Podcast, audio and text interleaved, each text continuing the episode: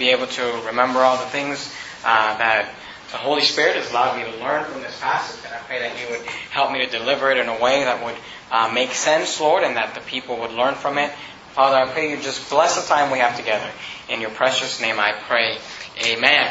All right, we're there in Judges chapter number 5. And you know, Judges chapter number 5 is known as a passage that is just kind of a commentary on Judges chapter number 4. That's the primary way the passage is known. Now, if you remember last week, we were in Judges chapter 4. Remember, we learned all about Deborah, the prophetess, Deborah, the judge, and Barak, and we went through that whole thing and learned all about that story of Deborah and Barak as they went into battle with Sisera, and they won the battle there. Now, in chapter 5, if you look at verse 1, the Bible says, Then sang, you see that word sang there?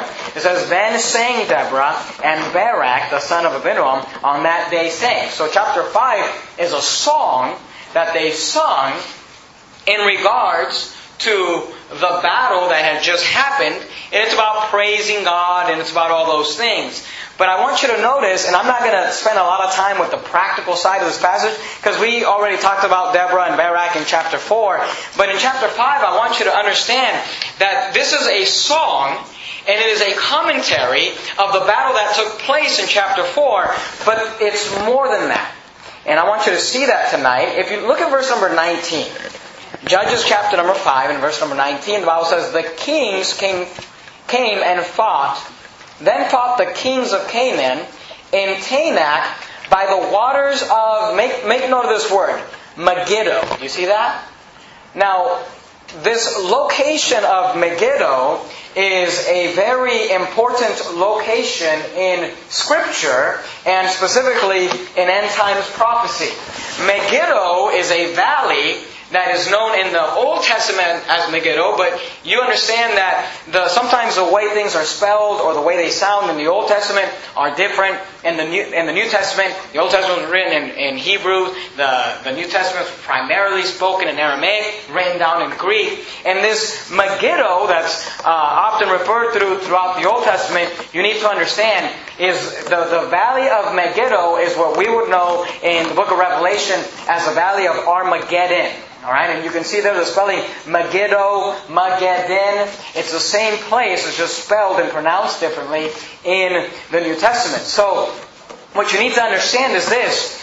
Deborah and Barak went to fight against Sisera, and they literally fought a battle in chapter 4 in the valley of Megiddo, or the valley of Armageddon. When Deborah, keep your finger there in chapter 5 and go, go back to chapter 4. I want you to, to, rem, to remember this. Uh, Judges chapter number 4, and look at verse number 4. Judges chapter 4 and verse 4. And Deborah, a prophetess. Do you see that? Remember we talked about a prophetess? Now, not, not, and I don't have time to develop this because I got a lot of passages we need to look at. Prophecy in the Bible is not always telling the future, but a lot of times it is. There's two types of prophecy in Scripture. One is uh, foretelling the future, and one is foretelling the Word of God. And, and, and, that word is used synonymously. But Deborah was a prophetess. Remember, she prophesied the fact that a woman would win, would win the battle there against Sisera. And that prophecy came true. Remember, Jael was the one that was used to win that battle, not Barak. So when you go to chapter 5, you got to realize that Deborah is a prophetess. And though she is commenting, her and, and, Barak, though she is commenting and singing about the battle that took place at the valley of Megiddo, that her and Barak and Sisera physically fought in chapter number 4, you need to understand this, that the Spirit of God allowed her and Barak to look into the future, to the great battle, the most well-known battle of the Battle of Armageddon in chapter 5 is actually not only a commentary on the, ba- the battle that happened in chapter 4, but it also teaches us about this great battle that one day God will fight at the valley of the Valley of Armageddon. It's interesting. You say, I've never heard this before. Well, let me prove it to you. Look at verse 1. Then sang Deborah and Barak, the son of Abinoam, on that day, saying, Praise ye the Lord for the avenging of Israel when the people willingly offered themselves. And we can say a lot about that practically. These, remember, uh, there was only two tribes of Pot, Naphtali and Zebulun, the smallest tribes in Israel, the probably least well-known tribes in Israel, but they willingly offered themselves. And that's what God wants from you and I, to willingly offer ourselves. There's three. Hear, O ye kings, give ear, uh, give ear, O ye princes. I, even I, will sing unto the Lord. I will sing praises to the Lord God of Israel. Lord, now notice this, alright? And now we went through chapter 4. We went through that whole battle. And tell me if these things make, if this happened, what we're reading in chapter 5, tell me if that happened in chapter 4. Look at chapter 5, verse 4. Lord. Now you see the capital L, capital O, capital R, capital D there. That is God. That is Jehovah God. That is that is the I am. That is the Almighty God. Notice what it says, Lord, when thou, alright? The word thou there is referring to the Lord, to God. When thou wentest out of Seir, when thou marchest out of the fields of Edom, the earth trembled. You see that? Now, did we read in chapter 4 of there being an earthquake while Deborah and Barak were fighting? No, we did not. Bible says when the Lord marched out of the fields of, of Edom, the earth trembled, and the heavens dropped, the clouds also dropped water. Now let me show, keep your finger there in Judges chapter 5, and tonight's going to be very much more like a Bible study, but I want you to see this, alright? Keep your finger in Judges chapter 5, go with me to the book of Isaiah. Isaiah chapter number 63. Now keep your finger in Judges 5, because we're going to be comparing these scriptures back and forth. I hope you, you got to put your uh, thinking cap on tonight, and we're going to look at a lot of different passages. And I want you to see this. Isaiah chapter number 63. Isaiah chapter number 63. Isaiah chapter number 63, and I want you to see this, okay? Now go back to Judges 5, look at verse 4. Lord, when thou wentest out of Seir, when thou marchest, notice what it says, when thou marchest out of the field of Edom. You see that? It says that the Lord marched out of Edom. I want you to make note of that. Look at Isaiah chapter 63, look at verse 1. Who is this that cometh from, do you see that? Are you there? Anybody out there? you guys awake? Isaiah 63, are you there? I want you to see this. Who is this that cometh from where? Edom. Do you see that? Is that what it said in Judges chapter 5? Who is this that cometh from Edom? Now who is this? Let's see who that's describing. With dyed garments from Bozrah. This that is glorious in his apparel, traveling in the greatness of his strength. Now who do you think that's talking about?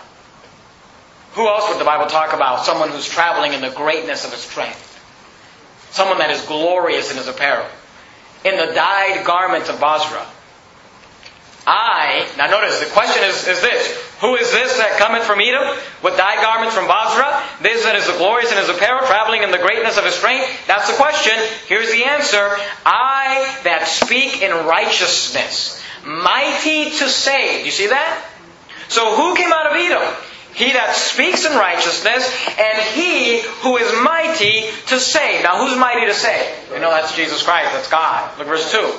Wherefore art thou red in thine apparel, and thy garments like him that treadeth in the wine fat? Now I want you to make note of that phrase.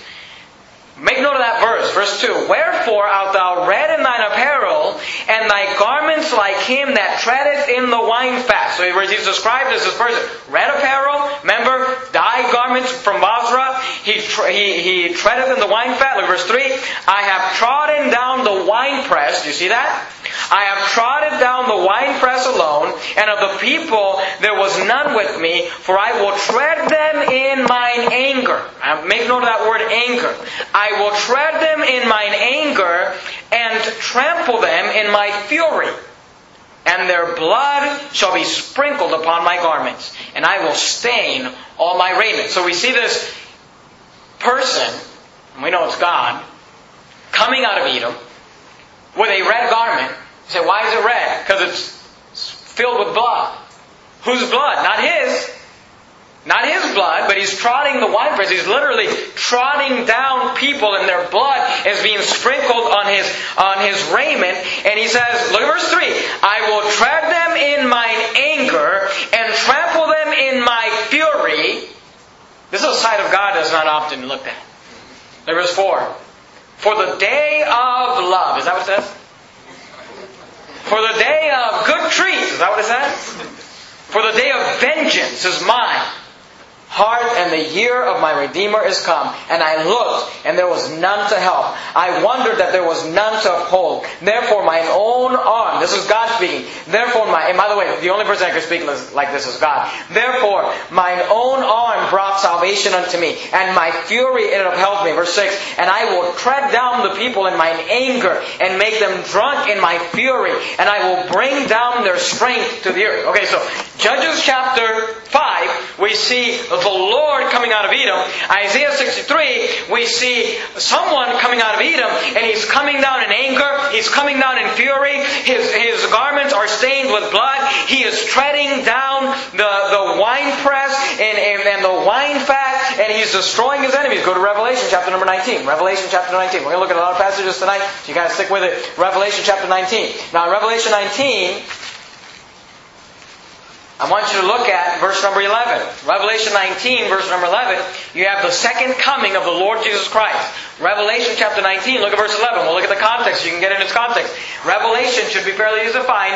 Last uh, book in the New Testament, Revelation chapter 19, verse number 11, the Bible says, And I saw heaven open, and behold, a white horse. And he that sat upon him was called faithful and true. And in righteousness, now remember in Isaiah 63? What did he say? He says he speaks righteousness, right? And in righteousness he doth judge and make war.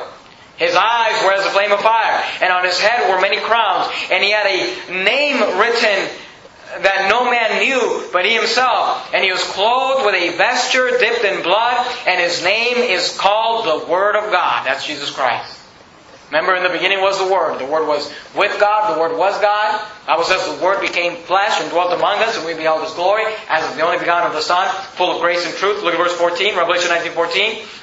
And the armies which were in heaven followed him upon white horses. Who's that? That's you and I. That's the believers. We'll look at that. We'll see that in a second. So remember that. And the armies which were in heaven followed him upon white horses, clothed in fine linen, white and clean. Verse 15. And out of his mouth goeth a sharp sword, and with it he shall smite the nations, and he shall rule them with a rod of iron, and he treadeth the winepress. Notice it. He treadeth the winepress of the fierceness and wrath of Almighty God. Does that sound familiar? We just saw that in Isaiah 63. And he hath on his vesture and on his thigh a name written King of Kings and L O R D, all capital letters, same, same guy. Lord of Lords. The Lord Jesus Christ comes back on a white horse in fury and anger. In the fierceness treadeth the winepress of the fierceness and wrath of Almighty God. And according to Isaiah 63, he came out of Edom. And if you go back to Judges chapter 5, the Bible says in verse 4, And when thou wentest out of Seir, when thou marchest out of the fields of Edom, the earth trembled, and the clouds also brought Do You see how this is not just about Deborah and Barak? Not just the battle that Deborah and Barak had at Megiddo, but the battle that the Lord Jesus Christ one day will come down on a white horse and he'll have at the valley of Armageddon? You say, I'm not, so, I'm not convinced yet. You need more proof? Go back to Judges 5, look at verse 4. Lord, when thou wentest out of Seir. Do you see that? When thou wentest out of Seir. Seir is a connected with Edom, Esau. Okay? It says, Lord, when thou wentest out of Seir, go to Deuteronomy chapter number 33. Deuteronomy chapter number 33. Deuteronomy is right before the book of Joshua, which is right before the book of Judges. Deuteronomy chapter number 33. And I want you to look at verse number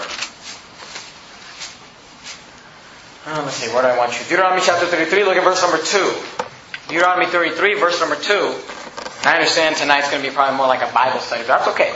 Deuteronomy chapter 33, look at verse, th- verse 2. The Bible says, And he said, The Lord came from Sinai and rose up from Seir. You see that? So where did the Lord come from? Where did he rise up from? Seir. Unto them he shined forth from Mount Paran, and he came, notice this, he came with ten thousands of saints. Do you see that? From his right hand went a fiery law for them. So according to Deuteronomy 33, the Lord, capital L, capital O, capital R, capital D, came from Seir, and he came with ten thousands of his saints. Now, what is that a reference to? Well, this verse is quoted back in the book of Jude, chapter number 1. Go to the New Testament. Jude, right before the book of Revelation. You got the book of Jude. Jude, there's only one chapter. I always say chapter number 1. There's only one chapter. So don't get confused. Jude, look at verse number. Uh, let's see.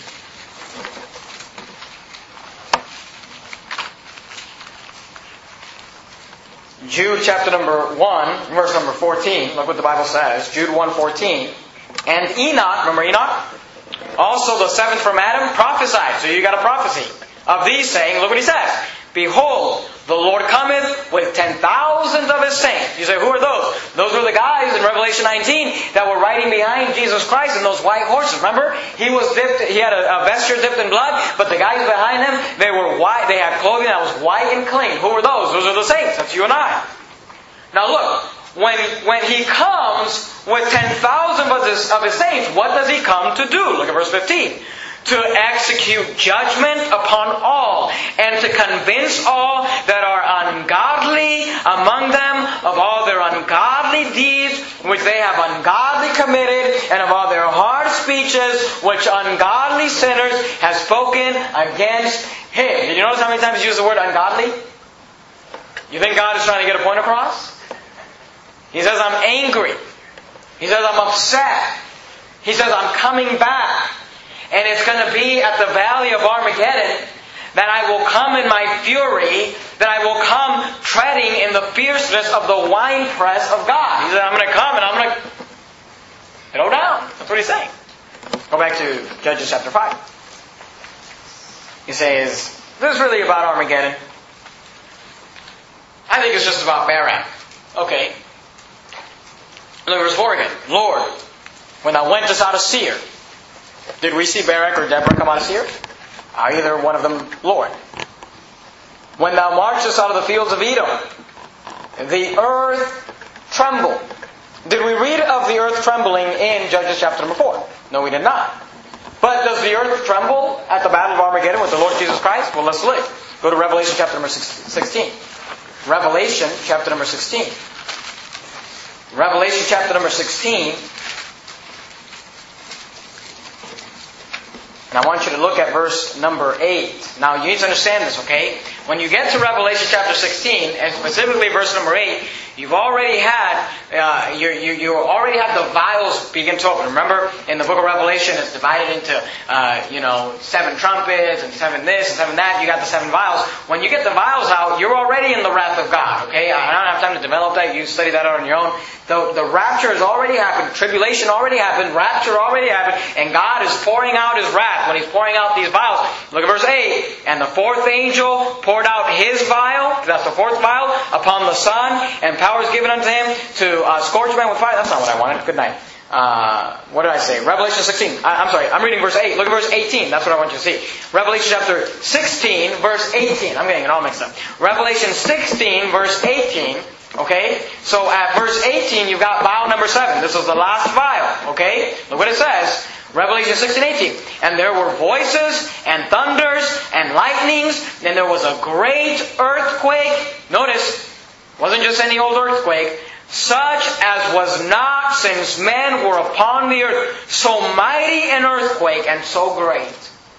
When God begins to pour out His wrath upon this earth, the greatest earthquake the world has ever known is going to happen. When? Go, keep your finger in, in, Revelation 16. We're going to come right back to it, okay? When does that happen? Judges 5 4. Lord, when thou wentest out of Seir, when thou marchest out of the fields of Edom, the earth trembled. Now notice, not only did the earth tremble, the heavens dropped, the clouds also dropped water. I don't have time to develop that. You can ask me about that later if you want. Verse 5. I want you to see this. The mountains melted. Do you see that? Now, when Barak and Deborah were fighting Sisera, did the mountains melt away? I, I missed that in chapter 4. I mean, you'd think that'd be a pretty big thing to add there, wouldn't you? The mountains melted, but do they melt at the battle when God is pouring out His wrath? Go back to Revelation 16. Look at verse number 20. Well, look at verse 19 so you get the context. And the great city was divided into three parts. Remember, there was a great earthquake, and the cities of the nations fell, and great Babylon came in remembrance before God to give unto her the cup of the wine, uh, wine of the fierceness of his wrath. Notice those words keep coming up. Look at verse 20. And every island fled away. And the mountains, look what it says, the mountains were not found. You say, why were the mountains? Somebody went out and say, oh, what happened to that mountain? What happened to Mount Everest? He said, I don't know, it's missing. What happened to it? It melted. It went away. When did it happen? Not when Barak was fighting. Not when Deborah was fighting. When did it happen? Go back to Judges 5. It happened when the Lord came out of Seir. When he marched out of Edom. The earth trembled. Verse 5. The mountains melted from before the Lord. Even that Sinai from before the Lord, God of Israel. Isn't that interesting? Look verse 6. In the day of Shamgar, the son of Anath, in the days of Jael, Shamgar was uh, the was, was one of the judges that we'd already looked at. Jael was a lady that, that performed the, the killing of Sisera. And the travelers walked through the byways. The inhabitants of the villages ceased. They ceased in Israel until I, Deborah, arose, that I arose a mother in Israel. They chose new gods. Then was war in the gates. Was there a shield or spear seen among 40,000 in Israel? They weren't armed. Verse 9. My heart is toward the governors of Israel. They offered themselves willingly. I don't have time to develop that, but that's seen throughout the, those passages there. That they offered themselves willingly. They were willing to fight. We're talking about the actual battle of Barak, you know, and, and the actual battle there with Naphtali, the tribes of Naphtali and, and, and uh, Zebulun. Verse 10, Speak ye that ride on white asses, ye that sit in judgment, and walk by the way. Verse 11, They that are delivered from the noise of archers, in the places of drawing water, there shall they rehearse the righteous acts of the Lord, even the righteous acts toward the inhabitants of the village in Israel. Then shall the people of the Lord go down to the gates. Verse 12. I want you to notice, we're going to look at verse 12 here a little bit. Notice what it says. Awake, awake, Deborah. Awake, awake. Utter a song. Arise, Barak, and lead thy captivity captive, thou son of Abinoam. Now in Judges chapter number 5 and verse 12, you find a very interesting phrase here that's very important. It says, Lead thy captivity captive. Do you see that? Now there are those who, and I, I wish I had time to develop all this, and I, and I don't. Um, but there are those who believe there's a doctrine called the, the I don't know what it's called, it, the doctrine of paradise. I think this is what they call it. And, and I don't have time to, to, to, develop it. If you want to learn about it, I actually got a there's a sermon on our website, and I think it's called the doctrine of paradise or the false doctrine of paradise, something like that. But there is a doctrine that is taught that people teach that in uh, hell, you know, because the Bible says that hell is in the center of the earth, the nether parts of the earth, and they say that in hell is this location called paradise. And you say, what is that? Well, it's like a resort in hell, I guess. It's just like this nice part of hell. And what they teach is that when Old Testament saints died, they did not go to heaven, but they went down to paradise. And they teach when Jesus died, he did not go to hell, but he went to paradise. And when he resurrected, he brought those Old Testament saints from paradise and he brought them up to heaven. You say, well, where do they get that? From this phrase, he led captivity captive. You're saying, how do you get all that from that? I don't know. I don't know how you get all that from that. And you say, well, Pastor, do you, do you believe that? I don't believe that. Here's why. It's not in the Bible. The Bible doesn't teach the doctrine of paradise. And um, and I preached a whole sermon on that, and I can explain. You, you understand, understand a few things, okay? The Bible says Jesus went to hell. I was very clear about that. And if he didn't go to hell, then he couldn't have saved us from our sins, okay? Because if all he did was die physically, then all he could save us is from a physical death. Right. But you know, Christians still die physically. He had to go to hell to save us from hell. You understand that? So that paradise thing, okay, but here's the verse they use. They say, well, they go to this verse, they say, let captivity captive. Now keep your finger there in Judges chapter 5 and go to Ephesians chapter number uh, 5. Ephesians chapter number 5. Ephesians chapter number 5, you say, okay, Ephesians chapter number 5. Now, Ephesians chapter number 5, if you look at verse number 14, Ephesians chapter 5 and verse 14, this is the passage that they use, let's see here, good night. I don't want you in Ephesians 5. I'm going to take, I'm going to have you go to Ephesians 5.14 in a second. I want you to go to Ephesians chapter 4, verse number 8. Ephesians chapter number 4 and verse number 8. I want you to see this, okay? Ephesians chapter 4 verse 8. The Bible says, Wherefore he saved, when he ascended up on high, he led captivity captive and gave gifts unto men. So, so they'll, they'll turn to this verse and they'll say, See, here you go. He led captivity captive. So he, he led all those people captive. Now here's the thing, okay? And let me just give you a few, I don't have time to develop this, just give you a few things to think about. Okay? Number one, if all Old Testament saints went to this place called paradise, why is there no verse in the Old Testament that mentions paradise? Number one. Number two, okay, why does the Bible tell us of people like Elijah being going caught up and being caught up into heaven? And you say, well, what, what is the problem? Here's, you understand. If you start teaching that people did not go to heaven in the Old Testament, then when the Bible talks about the sons of God being in heaven in the Old Testament, then you got then then people say, well, well, well when the Bible says it's the sons of God, it's those aren't really like believers, like New Testament believers. Those are angels. Well, the Bible says in the book of in the book of Hebrews that God never referred to an angel as His son. Amen. See, you start having these doctrines, and you, you mess one thing up, and then you got you got to mess this doctrine up to cover that one, and, and this one, and, and, and, and you know you start preaching false doctrine. You know what messes you up? The Bible. Now they just come to the Bible and say, well, the, Bible's true. Amen. You know, who are the sons of God that appeared with Satan? Who are the sons of God today? Believers. Amen. You know, but you start messing up all these doctrines, okay? So you got this phrase, led captivity captive. That's your number one phrase, he led them But here's the thing, the Bible says we ought to compare spiritual things with spiritual things. Amen. So if there's only there's only three times that phrase is used in Scripture led captivity captive. The first one is found in, in, in Judges. So shouldn't we allow those references to guide us into what it means in Ephesians chapter 5? Okay, so what is it?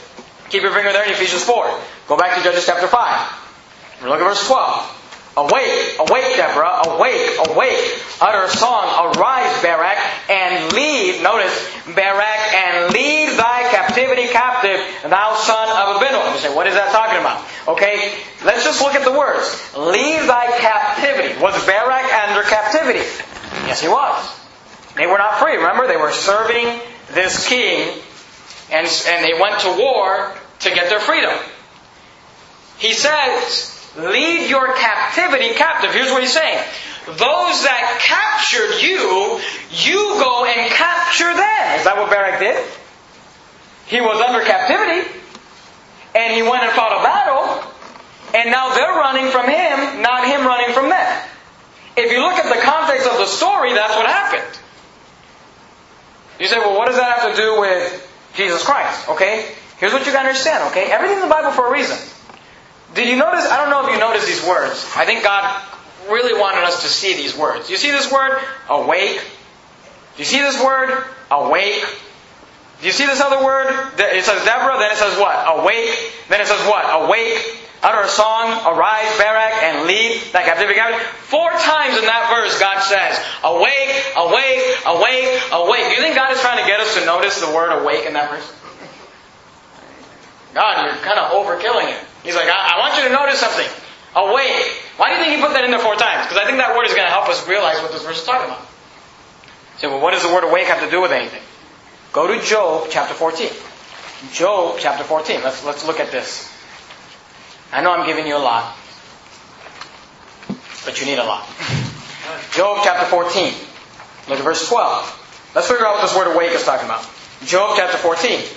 Look at verse 12. Job, right before the book of Psalms, chapter 14, verse 12. This is Job speaking. So man lies down and riseth not. Now, when a man lies down and doesn't get back up, what do we call that? Dead. so man lies down and riseth not. He riseth not until, you said word till there? It means until. Until the heavens be no more. So when the heavens are no more, a reference to the heavens being rolled up like a scroll. Man lieth down and rises not, but when will he rise? Till the heavens be no more, they shall not awake. You see that word? Nor be raised. You see the word raised there? Out of their sleep. So when will they be raised out of their sleep? When will they awake? When the heavens be no more. It sounds to me like the word awake has to do with the resurrection of the dead. You need more proof? Go to Psalm 17. Look at verse 15. You're there in Job.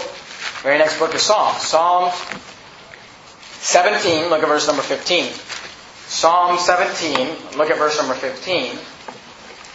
Psalm 17 and verse number 15. Psalm 17 and verse number 15. Look what this says. As for me, I will behold thy face in righteousness. I shall be satisfied. Notice what he says. When I awake with thy likeness.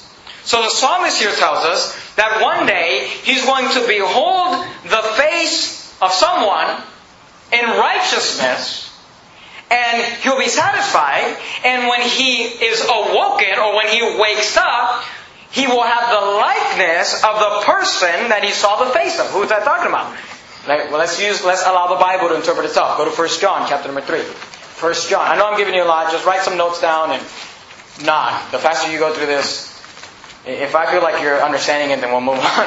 1 John chapter 3, look at verse 2. 1 John chapter 3, verse 2. 1 John, towards the end of the New Testament, chapter number 3, look at verse 2. So the psalmist said, When I awake, he said, I, I shall, I, he said, I will behold thy face, and when I awake, I will awake with thy likeness. 1 John chapter number 3, verse 2. The Bible says, Beloved, now are we the sons of God. Is that angels? No, that's you not.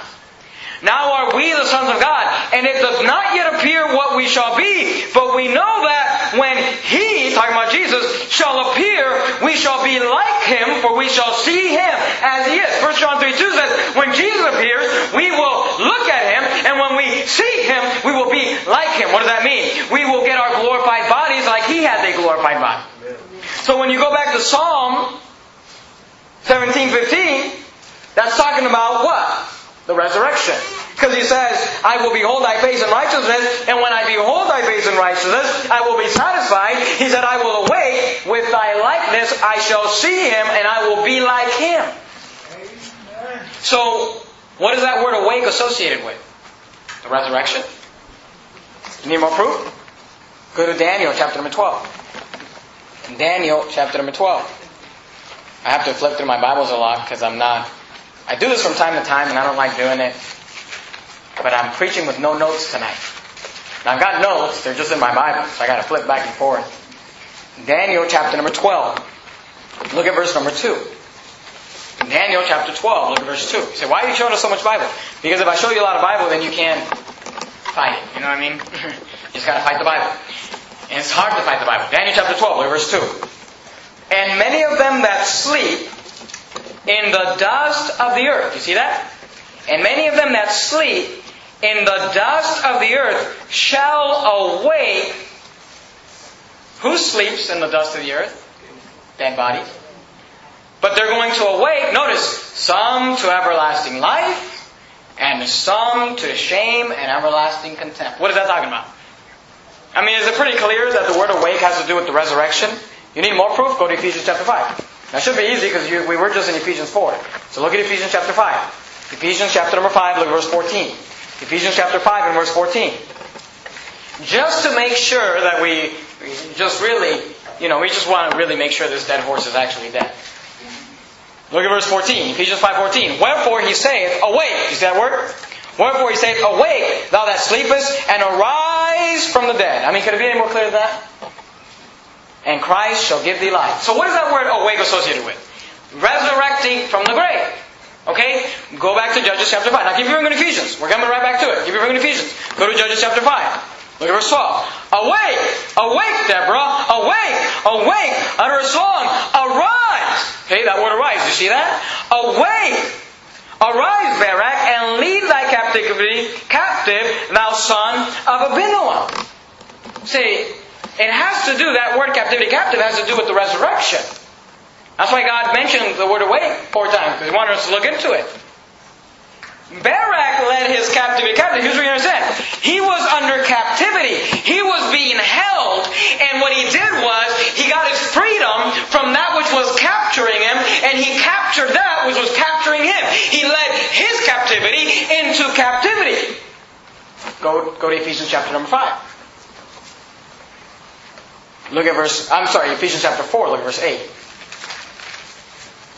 So if Barak led that which was capturing him and overcame it and captured it, what was capturing Jesus Christ? Was it Old Testament saints? Look at verse 8. Wherefore he saith, when he ascended up on high. The word ascend means he went above. He led captivity captive and gave gifts unto men. So when did he lead captivity? When did he put that which captured him into captivity? When he ascended on high.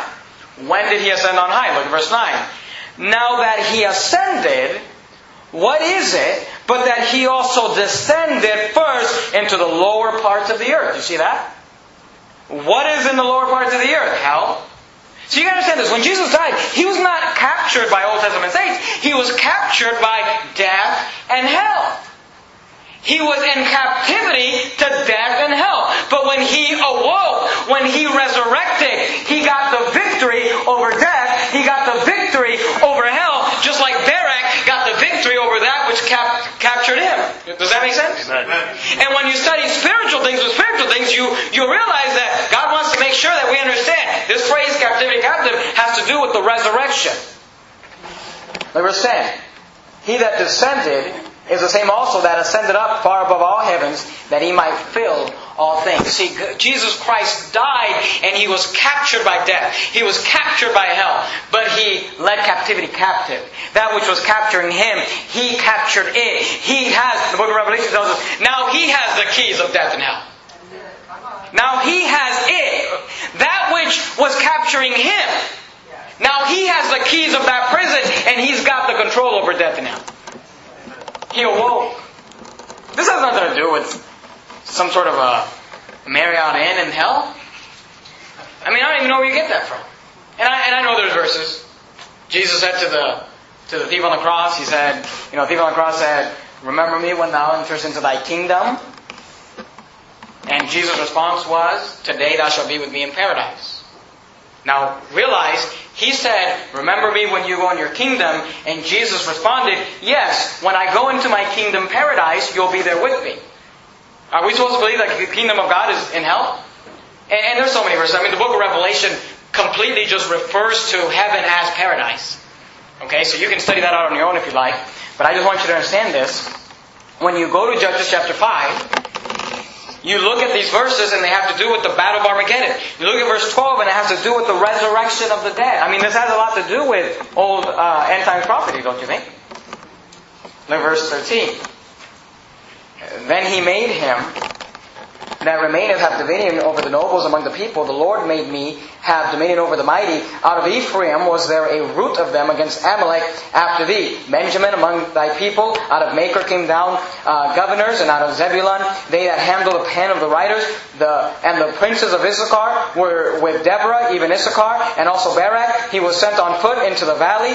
For the divisions of Reuben there were great thoughts uh, uh, thoughts of heart. Now, now notice this. This has nothing to do with end prophecy, at least not that I can see. But look at verse 16. Remember, he kept saying they willingly offered themselves. Remember, he kept saying they offered themselves willingly among the people. He's talking about the two tribes, Zebulun and Naphtali. But in verse 16, he begins to rebuke the tribes that did not come to the battle. He say, Why abodest thou among the sheepfolds to hear the bleating of the flocks? For the division of Reuben there was great searching of hearts. He said, Reuben, why don't you come to the battle? He said, Why did you abode? Why did you stay in the sheepfolds? Look at verse 17. Gilead abode beyond Jordan. He said, Gilead, where were you? And why did Dan remain in the ships? Dan was a tribe. He said, Dan, where, was Dan? Why were they in the ships? Asher continued on the seashore and abode in his beaches, and his breaches. Verse 18, Zebulun and Naphtali were a people that jeoparded their lives unto death in the high places of the field. So he's saying here, look, the only people that came to the battle were Zebulun and Naphtali. They offered themselves willingly among the people. They gave themselves willing. And God is saying, where were you? And you know, God says that to you and I. Oh, they don't need me to go reach. Look, God doesn't need anything, but He wants you there. They don't need me to go soul winning. God, God doesn't need anybody, but He wants you there. And He wants to know, where were you? Where were you when we were in the midst of the battle? Where were you when we were in the midst of the fight? Look verse 19, the kings. See that plural there, kings? Were they fighting multiple kings? Now, Jesus Christ will be fighting multiple kings. The kings came and fought, then fought the kings of Canaan and Taanach by the waters of Armageddon. Armageddon, Megiddo. They took no gain of money. they fought, notice verse 20, they fought from heaven. Now notice this. The stars in their courses fought against Sisera. Did we read in Judges chapter 4 that stars were fighting in the battle? No, we did not. But yet the Bible tells us here that the stars in their courses fought against Sisera. Now that word courses there, I don't have time to develop this, you can look this up on your own. The word courses there is not like a college course, okay? The word courses is talking about divisions. Like you know how the army they have their uh, you know they have their companies and their divisions. In the Air Force we had flights. You know, uh, you had this flight and that flight. I don't know different different. Uh, I don't know any other branch, but they have. Navy has ships. But you know they they divide military into these battalions, these troops. And he's saying the stars were divided into courses and they fought against Sisera. Now you gotta you gotta understand this, okay? Just take my word for it. I'll prove it to you in a second. Sisera is a picture of Satan, devil. Okay, Satanas. And uh, the stars are fighting in their courses against this Sisera. You say, well, who are those stars? Go to Revelation chapter 12. Revelation chapter 12. Revelation chapter number 12. The, the, the word stars is used a lot throughout the Bible to mean different things, and but I, will tell you what I believe those stars are. Revelation chapter 12. Look at verse 4. Actually, just, just let's begin reading at verse number uh, 3. Revelation chapter 12, verse 3. And there appeared another wonder in heaven, and behold, a great red dragon. Who's that? That's Satan. Having seven heads and ten horns and seven crowns upon his head, and his tail drew the third part of the stars of heaven. Do you see that? Now, who do we know those are? Those were angels that came with Satan and they became demons, right? So, what does God call the stars? He calls them the angels. The, those fallen angels. And his tail drew the third part of the stars of heaven, and did cast them to the earth, and the dragon stood before the woman, which was ready to be delivered, for to devour her child as soon as it was born. And there's a lot there, we'll preach to that some other time. But it tells us there, and it calls those that, that third part of the angels that came down with Satan, it refers to those as the stars of heaven. Go back to Judges chapter 5. Look verse 20. Now he took a third of the stars, so that left two thirds of the stars. He took a third of the angels, so that left two thirds of the angels. They fought from heaven. Where are they coming from? Heaven. They fought from heaven. The stars, the angels in their courses fought against the devil, Sisera. See, it's not just a physical battle, it's a spiritual battle. It's not just a physical battle, it is a battle between the angelic beings and the demons. The river of Kishon, verse 21, swept them away. That ancient river, the river Kishon, O my soul, thou hast trodden down strength. Then were the horse hoofs broken by the means of the prancing, the prancings of their mighty ones. Now, I, you know, let me just say this. Remember in Judges chapter 4? Remember one of the big deals was that they had those uh, chariots of iron. Remember that? Now, you know, we read that and we think, oh, you know, that's no big deal. But listen to me. If you are a foot soldier going to fight someone that has a horse and a chariot, that's not a good thing. I mean, that you're not going to be thinking that you're going to get. But see, God took care of it because notice what He did. Verse 22, Judges chapter 5, verse 22. Then were the horse hoofs broken. See, the world, they, they had this, well, we've got, we've got horses. They don't have horses. We've got chariots. They don't have chariots. God makes the hoofs of the horses get broken and completely decommissioned all the horses, decommissioned all the, all, all the chariots, and now you've got a equal fight. It's amazing what God does. But see, they have to go to the fight for God to do that for them. Which is interesting. Look verse 23. Curse ye Meroz, said the angel of the Lord. Curse ye bitterly the inhabitants thereof, because they came not to the help of the Lord, to the help of the Lord against the mighty. Now notice that. Because they came not to the help of the Lord, to the help of the Lord against the mighty. Verse 23. God doesn't need your help, but He wants you there. God doesn't need you, but He wants you there. Verse 24. This is the last thing I'm going to show you. We'll be done, okay? Blessed above women shall Jael. Remember Jael? Jael, the wife of Heber, the Kenite, be blessed. Shall she be above women in the tent? He asked water, and she gave him milk. She brought forth butter in a lordly dish. I want you to notice verse 26. she put her hand to the nail, and her right hand to the workman's hammer. And with the hammer she smote Sisera, she smote off his head, when she had pierced and stricken through his temples. Now this did happen in Judges chapter 4, but I want you to just notice something. As we've been going through this passage, have you noticed that we've been talking about end time prophecy? We saw the resurrection. We saw the battle of Armageddon.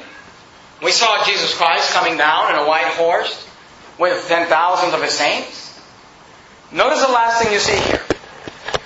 You see a woman with a nail and a hammer smoting off the head of Sisera, who represents who? The devil.